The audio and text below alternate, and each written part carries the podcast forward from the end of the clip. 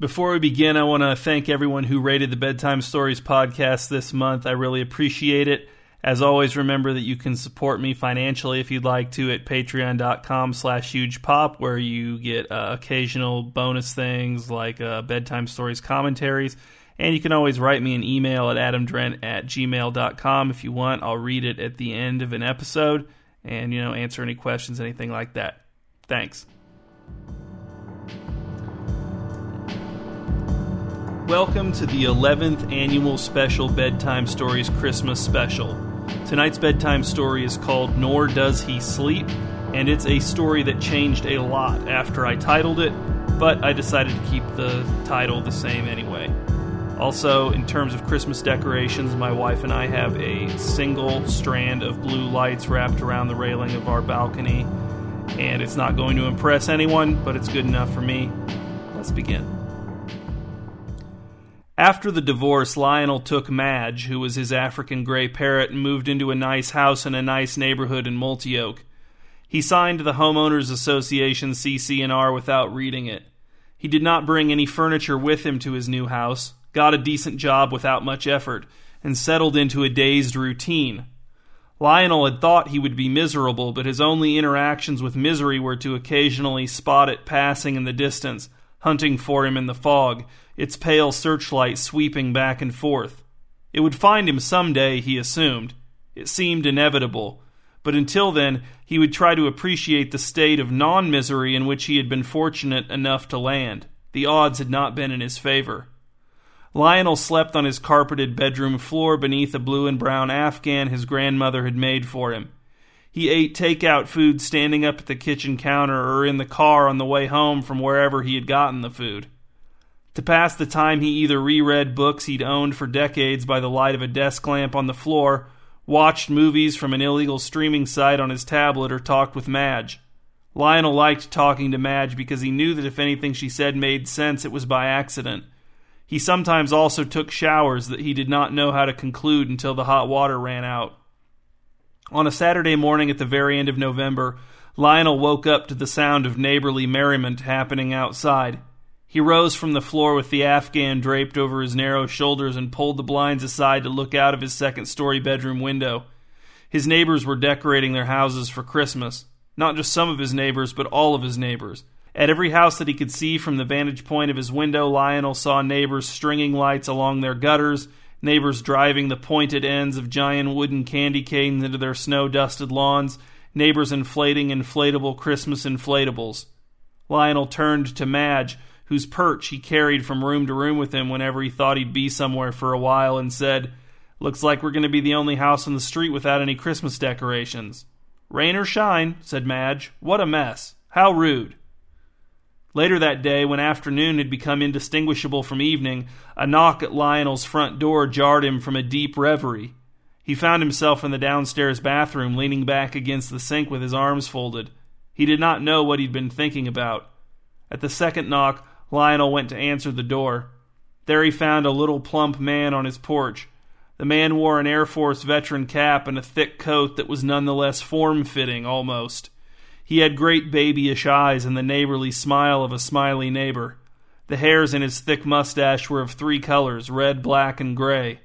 Hello, said the man. Getting dark. Yeah, said Lionel. A lot harder to put your decorations up in the dark, said the man. Dangerous, too. Oh, said Lionel. He did not know where this was going. Do you need some help? asked the man. With what? asked Lionel. Putting your Christmas decorations up, said the man. I don't have any Christmas decorations, said Lionel. Who are you? We've met, said the man. I'm with the HOA. I went through the CC&R with you. What's the CC&R? asked Lionel. The covenants, conditions, and restrictions, said the man. One of the conditions of living here is that every house on this street must participate in our annual Miracle on 39th Street event. Miracle on 39th Street, said Lionel. That's the street we live on, said the man. 39th Street. I know that much, said Lionel. What did you say your name was? We've met, said the man.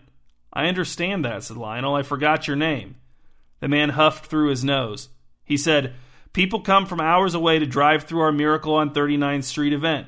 They tune their radios to 88.1 FM and they hear a mix of Christmas songs that we make. We update it every year, but we always keep a few classics in there. And Nancy, I don't know how she does it exactly, but she hooks all of our lights up so they blink in different ways to the rhythm of the music. Different lights blink at different times. So some lights in some houses might be synced to the kettle drums in some songs, whereas other lights might be synced to the sleigh bells. And anyway, the Miracle on 39th Street event starts tomorrow, which is why everyone is setting up their decorations and displays today. The first day is always one of the biggest in terms of how many cars come through. I don't have any Christmas decorations, said Lionel. But everyone has to participate, said the man. It's all in the CC&R that you signed. How's it going to look if every house is covered in lights and decorations except yours, which is just dark and drab? Is that going to look like an actual miracle has occurred on 39th Street? No, said Lionel. He was certainly willing to admit that much. So you're going to put up your Christmas decorations? asked the man. I don't have any, said Lionel. I don't even have furniture. So you'll go buy some? asked the man, and then put them up on your house? No, I don't think so, said Lionel. I'm not going to do that. You have to, said the man. You signed the CC&R. Well, I'm not going to put up any decorations, said Lionel. Then you'll be fined, said the man, stomping his left foot in a way that could have actually been intimidating to someone other than Lionel in his current state. All right, I'll pay the fine, said Lionel. How much? You're just going to pay? asked the man. It's going to be much more than the cost of a few Christmas decorations. You don't have to go crazy with them, just a nice amount so it's clear to the people visiting our street that you're participating along with everyone else. No, I'll just pay the fine, said Lionel. Let me know how much it is and when the deadline for paying it is. It's going to be hundreds of dollars, said the man. I'll have to check, but it's going to be hundreds of dollars. Oh, good, said Lionel. I thought it might be four figures. It might be, said the man. Well, whatever, said Lionel. Let me know. Good night. He closed the door and went to check on Madge, who was shuffling back and forth on her perch. Not by a long shot, said Madge. Not half bad. I'm over the moon. Big deal. In less than an hour, the man from the HOA was back. This time his knock on the front door rang with resentment. Lionel rose from the floor where he had been sitting against the wall in his empty living room and reading a collection of science fiction short stories he'd acquired at a garage sale when he was 13. The man was not alone this time. Behind him stood three people two women and a man, bearing boxes filled with Christmas decorations. We thought of a solution, said the HOA man. This way, you won't have to buy decorations. You won't have to put any decorations up. You won't get fined, but it will still look as if you're participating in the Miracle on 39th Street event. You will be participating in the Miracle on 39th Street event, in a way. What do you mean? asked Lionel. The HOA man motioned with his gloved hands to the people behind him. Some of our neighbors have generously volunteered to put some of their spare decorations on and around your house. These decorations aren't bad, they just don't fit with the current themes of these neighbors' displays, or they've been upgraded. But they all still work, they're still nice. Your house will not look noticeably worse than any of the lower tier displays in the street. It may actually look better than some. I'm not going to put those up, said Lionel. Sorry. That's not what we're offering, said the HOA man. We're going to put them up for you. You won't have to do anything. Lionel regarded the man with his habitual blankness, but he felt something beginning to stir inside of him, a little worm of irritation twitching in his gut. It frightened him, if irritation had found him, could misery be far behind? Worse, he could already feel the twitching of the worm of irritation impacting his thoughts, influencing his decisions. No, said Lionel, you can't put anything on my house. You can't put anything in my yard. I'm not participating. The HOA man appeared to notice the change in Lionel's tone. Is it the electric bill you're worried about? I can promise you it won't be nearly as high as the fine would be. Not nearly. You'll come out way ahead if you let us do this for you. No, said Lionel. All right, said the man. We'll compare your December electric bill to your November electric bill, and I'll pay the difference. No, said Lionel. I'll pay your December electric bill outright, said the man. I'll pay the whole thing. Get off my porch, said Lionel. Take your decorations. I'm not participating. You'll have to pay the fine, said the man. I know, said Lionel. I was already planning on that. Please, said the man. We've been doing this for fifteen years, and we. Lionel closed the door in the man's face and returned to the living room. Too much of a good thing, said Madge. Long way to the top. Lionel paced in his empty living room. Madge watched him with one perceptive eye, her head swiveling back and forth to track his progress.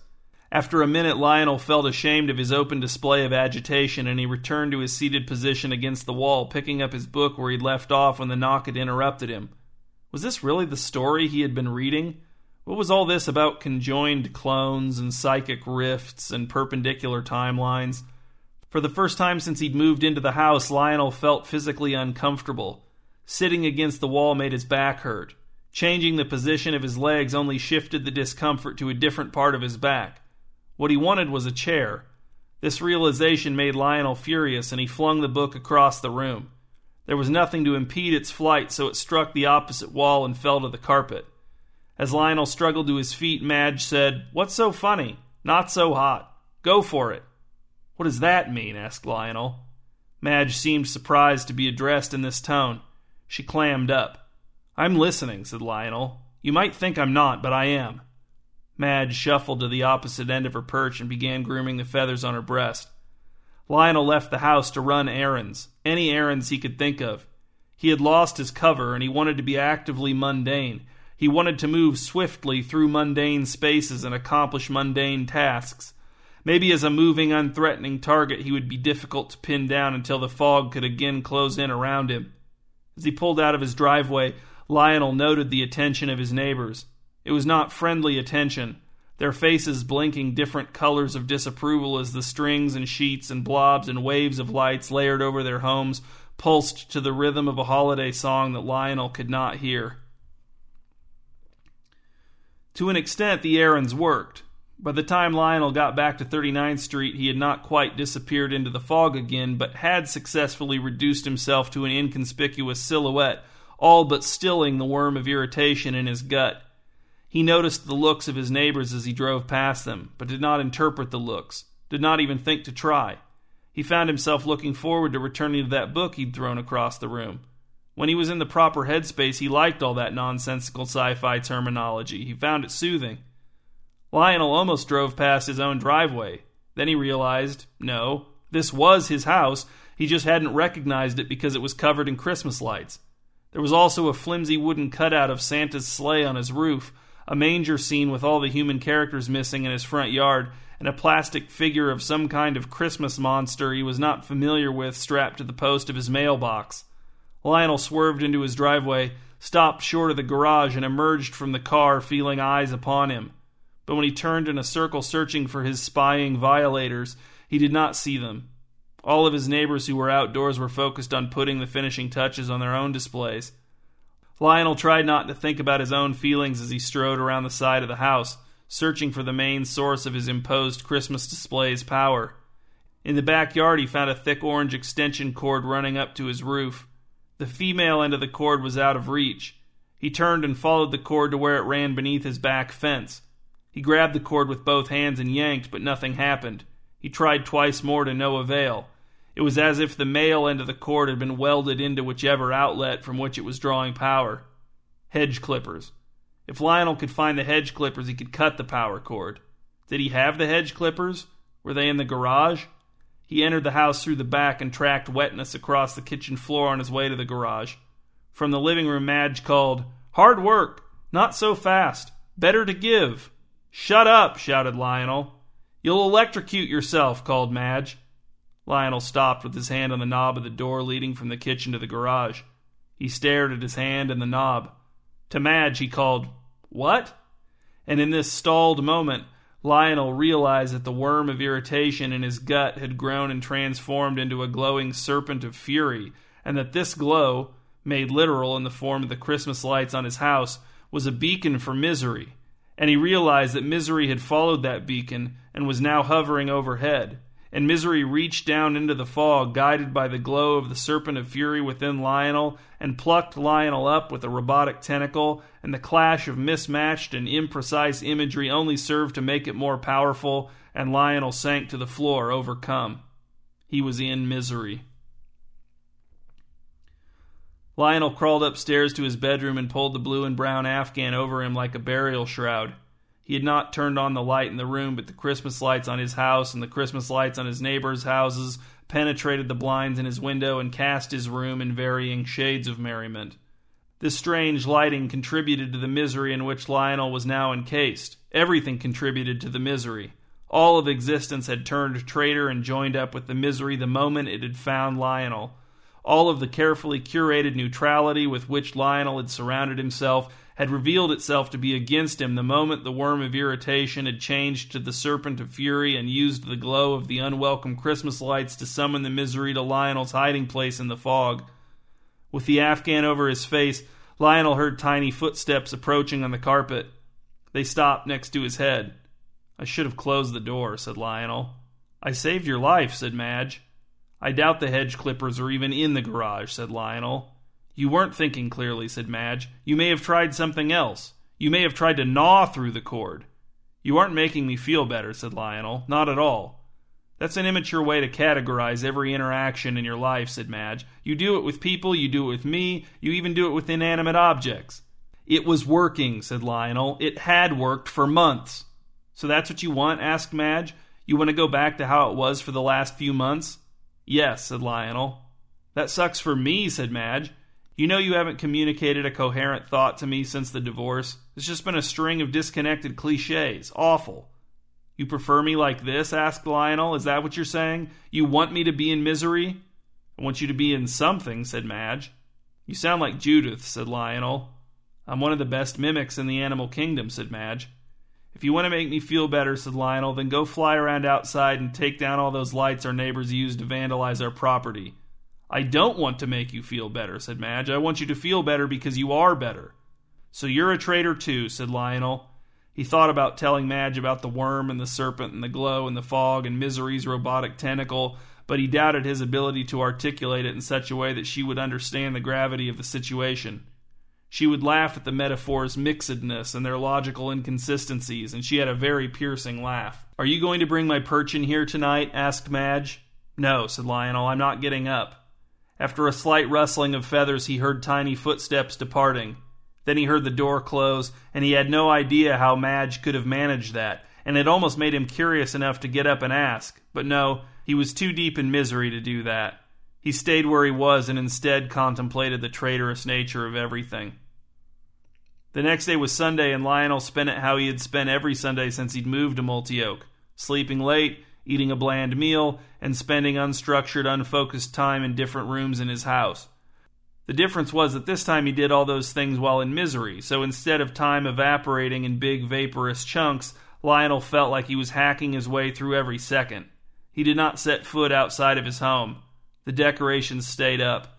The serpent of fury that had animated Lionel's brief intention to hunt for the hedge clippers had gone dormant ever since misery had grabbed him, and he did not have the energy to spend hours going up and down a ladder in order to reclaim his right of non participation in the Miracle on 39th Street event. And he didn't own a ladder. He would have to borrow a ladder from one of his neighbors, and he suspected they would not loan him one because they would know why he wanted it and would not approve.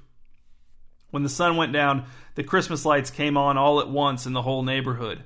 Lionel surmised that they were all connected to some sort of central source, a master switch, which only made sense since they were all synced to the same music. Lionel was relieved that he would be spared the music at least, but that did not turn out to be the case. Many of his neighbors had set up speakers in their driveways to blast the music for the benefit of the Miracle on 39th Street visitors who were on foot. Lionel soon discovered that there was not a room in his house in which he was sufficiently insulated from the music.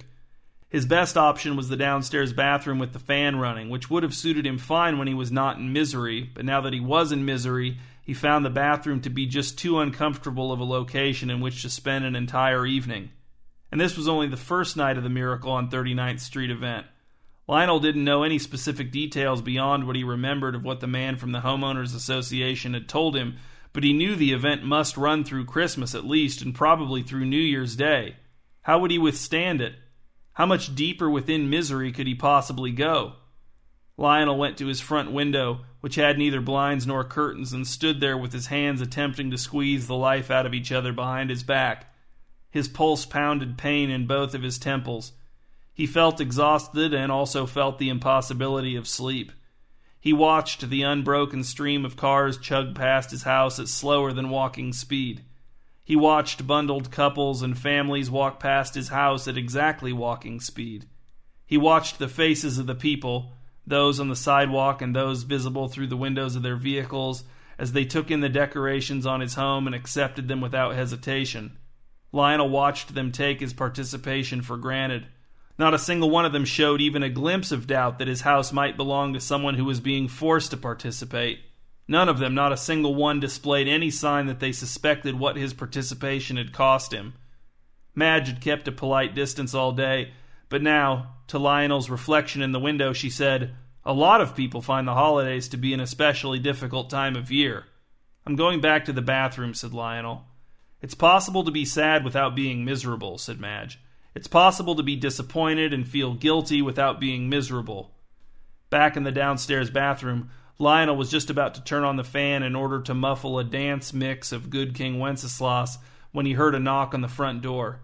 His instinct was to not answer it. He knew that whoever was at the door, they were on misery's side along with the rest of all that existed.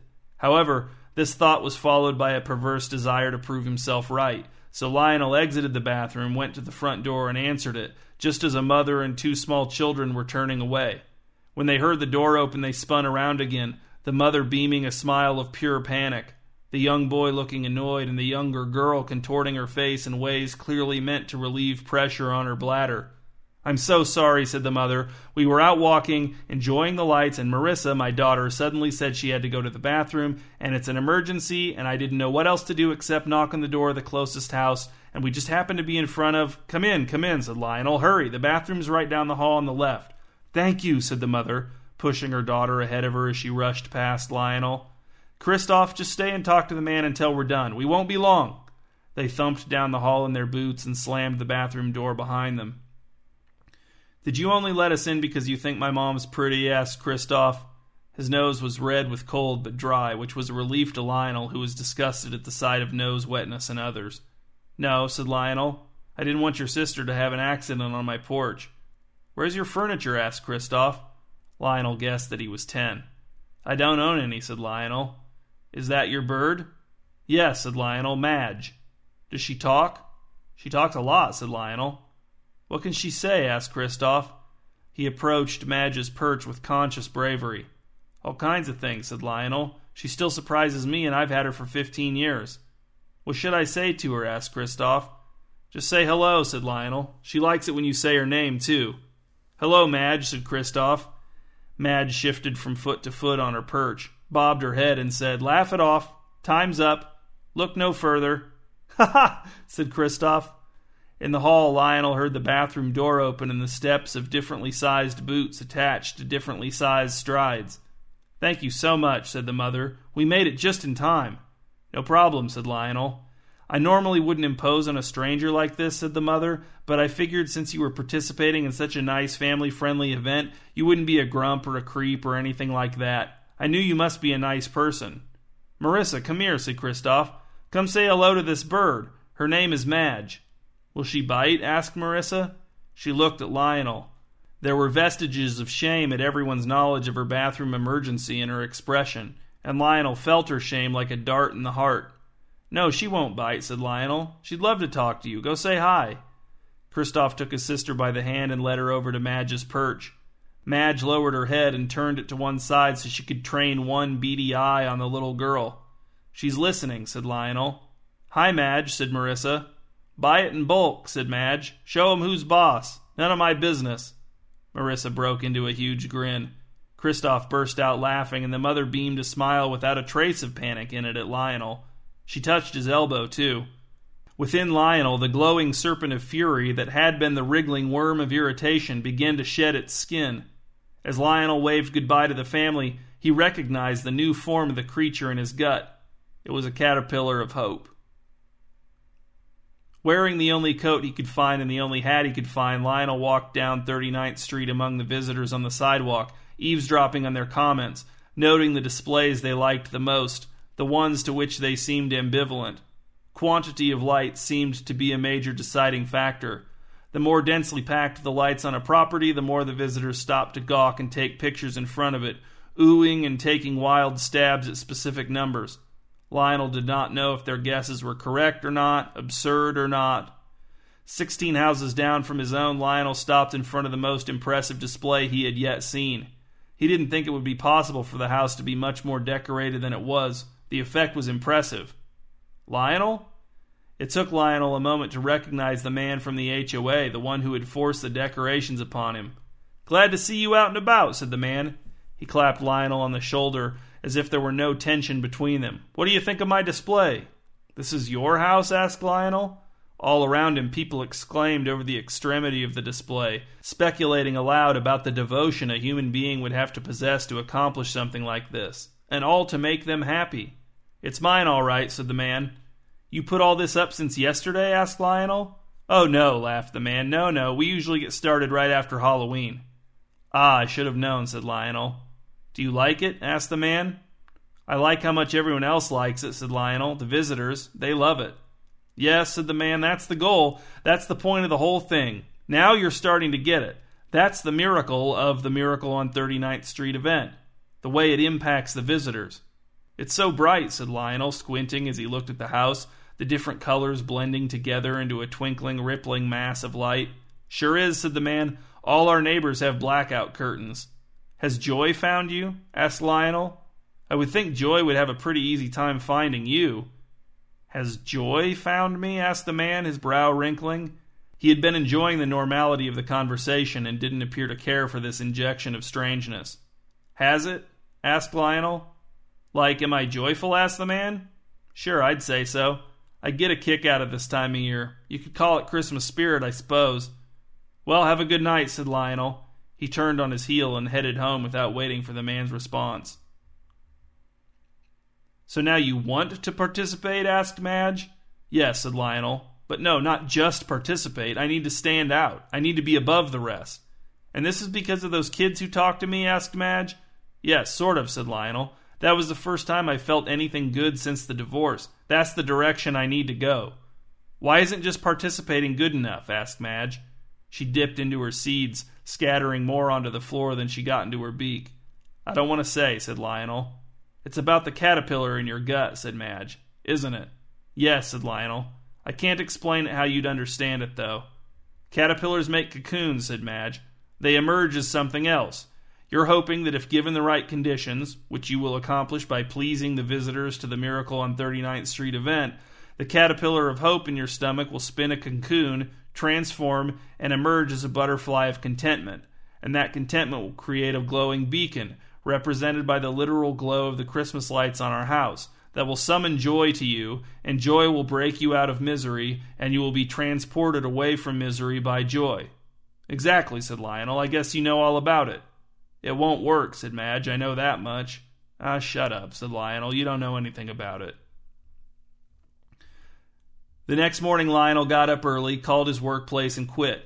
Then he took his car to Never Not Christmas, Multi Oak's year round Christmas supply retailer, and purchased an extension ladder, which the employees had to help him strap to his car's roof, a few more extension cords, and an enormous quantity of Christmas lights. He did not even consider the other varieties of decoration. No cutouts, no plastic figures, no inflatables. He needed the brightness, the glow, the beacon to joy.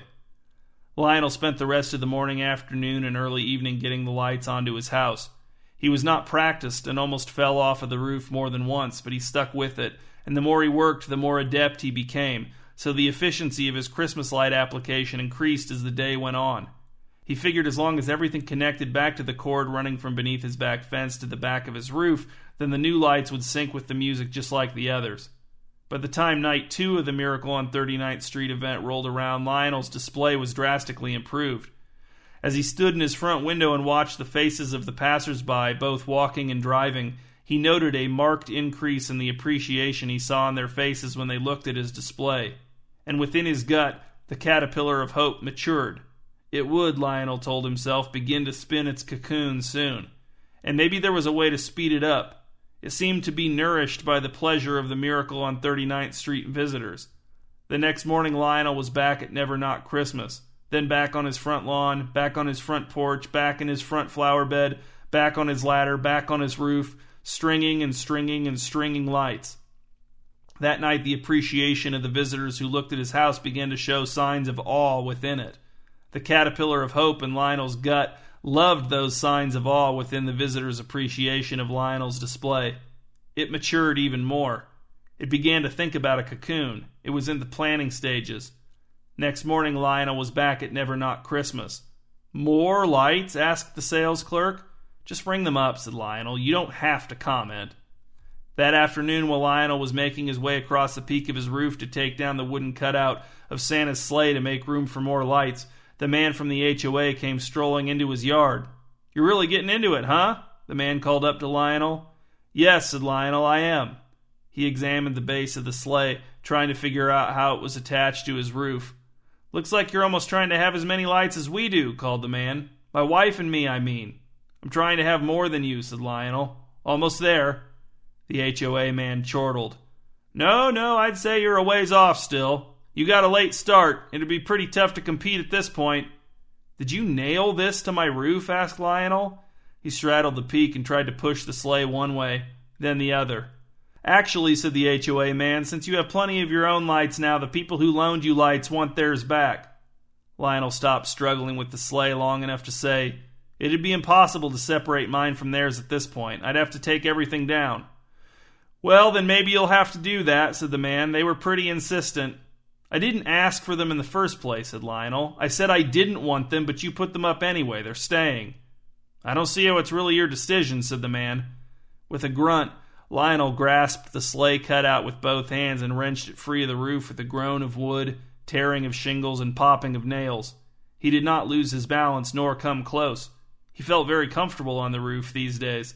He flung the sleigh off of the roof toward the HOA man, who had to spring backward to avoid being struck. You've lost it, shouted the HOA man. You wanted me to participate, said Lionel. This is how I participate. You know, I think I could fit a few more lights onto my property, said the man. A lot more, actually. Think I'll head over to Never Not Christmas, see if they have any I like. Do that, said Lionel. Do that. I'll be right behind you. The HOA man stalked down the sidewalk toward his house. In Lionel's gut, the new cocoon spasmed. Lionel winced. The HOA man did add more lights to his house, but so did Lionel. But then the HOA man added more lights to his house, and Lionel did as well. This happened a few times, repeatedly. Lionel was adding more lights to his house than the HOA man was adding to his, but the rate at which Lionel was closing the gap had slowed significantly. Another problem was that the HOA man's house and property were both much larger than Lionel's, which meant that they could accommodate more lights as a plain fact. Lionel didn't know what he could do about this beyond selling his house and buying a bigger one with a bigger property and more room for lights, which was not feasible, especially since it would need to be on 39th Street to benefit from the visitors who came for the event. And he would need to hire people to help him take his lights down, then put them up again, and no, it just wasn't feasible, not in the short time remaining before the Miracle on 39th Street event came to an end. What could he do? How could he compete? How could he possibly draw joy away from the beacon of the HOA man's superior Christmas display? In retrospect, he should not have antagonized the HOA man by throwing the sleigh cutout at him. But would that one bad decision mean that joy would never find him? That didn't seem fair. Of course, that hadn't been Lionel's only bad decision. There had been many decisions that had led him to his current predicament. He ran through a few more of them in his head, as had become his habit during his time in misery. Why are you moaning? asked Madge. It was past midnight. The displays were shut off for the night. The visitors had gone home. On the floor with his back against the wall, Lionel clutched his stomach. It's nothing. It's that cocoon, said Madge. It's hurting you again. The butterfly of contentment is frustrated, said Lionel. It can't emerge until I'm content, and I can't be content until my Christmas display is the biggest beacon for joy around. I think you have it mixed up, said Madge. I think if you're content to not have the biggest beacon for joy around, then you're a bird, said Lionel. Madge did not dispute this. Lionel rose and walked to the front window. Behind his back, his hands picked and pecked at each other, squabbling while Lionel's attention was elsewhere. Maybe you should be patient, said Madge. Maybe a Christmas display isn't the only way to create a beacon for joy to find you. Surely it can't be that dependent on the season. I can't be patient, said Lionel. I am in misery every second. Do you know what that's like? And the caterpillar of hope, the cocoon, it makes it all feel worse in the moment because I can't just resign myself to misery. The only good thing about it is that it offers the possibility that this might be over soon. Soon. Okay, I get that, said Madge. But my thing is like, I have fundamental issues with this whole system that you describe. The worms, the beacons, the fog, these big concepts searching for you. I'll be back, said Lionel, and he went to the garage. got into his car, and drove away. Lionel came back to the house with several new five gallon gas cans full of gasoline. He poured the gasoline all around the house, inside and out. With Madge on his shoulder, he drove his car down the street, parked it at the curb, and walked back to his house. Think about what you're doing, said Madge. Does this really seem like a good strategy for summoning joy? All the displays are off for the night, said Lionel. This will be the brightest beacon by far. There's no one to see it, said Madge. The visitors are gone. The cocoon is opening without them, said Lionel. The butterfly of contentment is emerging. It's now or never. He stood on the sidewalk facing his property. With the Christmas lights turned off, the only sign of Lionel's participatory efforts was an odd texture to the shadows in the front of his house, line upon line of green cord and dark bulbs. The aroma of gas was strong in his nostrils. It gave him a headache, but the butterfly in his gut, shaking off the last of the strands connecting it to the cocoon, loved it. Lionel lit a match, dropped it to the puddle of gasoline at his feet, and watched the flame race across the lawn and in through the house's open front door. Within minutes, maybe seconds, the house was engulfed. Even faster, Lionel thought, than was possible with nothing more than gasoline and a match. He felt Madge's claws digging into his shoulder, her wings flapping against his face, but that was nothing compared to the sensation in his gut as the butterfly of contentment glowed with a brilliance matched only by the beacon of Lionel's house, and indeed their glows were the same glow. And as the butterfly of contentment's beacon flared higher and brighter, it caught the notice, at last, of Joy. Joy saw Lionel. It had found him against all odds, and it was coming for him. He waited in misery, and had never felt so much an inhabitant of misery, had never felt so much that misery was where he belonged. But he was leaving soon, in minutes, in seconds now. Joy was coming to transport him away from misery, whether he belonged in it or not. And now joy was above him. The butterfly of contentment flapped wildly in his gut, whipping his insides into a froth. From joy, a tentacle of flesh came down to him, guided by the beacon, crashing through layer upon layer of misery's defenses, seeking Lionel like a homing missile. And then it had him. It coiled around his neck, an indelicate way to grasp him, but who was he to question Joy's methods? Joy's tentacle of flesh began to lift him, and Lionel felt as if his head were swelling. But he was leaving misery, and that was what mattered, and temporary discomfort was nothing compared to. Lionel tried to shout at the sharp, burrowing pain in his stomach, but the shout was strangled by the tentacle around his throat. He looked down to see the cause of the pain, which had become agonizing, and he saw Madge tearing at his stomach with beak and claw, deeper and deeper into his gut. He tried to swat her away, but he was too weak. The tentacle around his neck was making him dizzy, making him see spots at the corners of his vision. In fact, the only thing keeping him conscious was the terrible sensation of his pet African gray parrot opening his middle. He looked down again, and Madge's head was now all the way inside the hole in his stomach. He could feel her rooting around inside of him, snapping and hissing. Her claws sunk deep into the flesh around the hole so that she could maintain her position and leverage. No, Madge, said Lionel, bad bird. Inside his gut, then, Madge snapped once more, but this time with finality, and when she pulled her head out, there was a huge dark moth in her beak, its body a series of senseless segments, its wings scattering dust as they shuddered in death. Madge opened her beak once again to gather more of the moth inside, snapped it closed again, and swallowed. The tentacle released its grip on Lionel's neck. Lionel took one gasping breath and plunged back down into the fog. Perched on his shoulder, Madge pecked gently at Lionel's forehead. He was not conscious. The house fire roared like a mob. There's a first time for everything, said Madge. What's the big idea?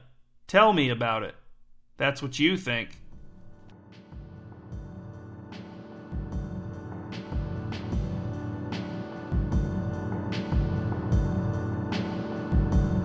Hi, this is Adam Drent. Thank you for listening to this bedtime story. I'll be back in about a month with another one.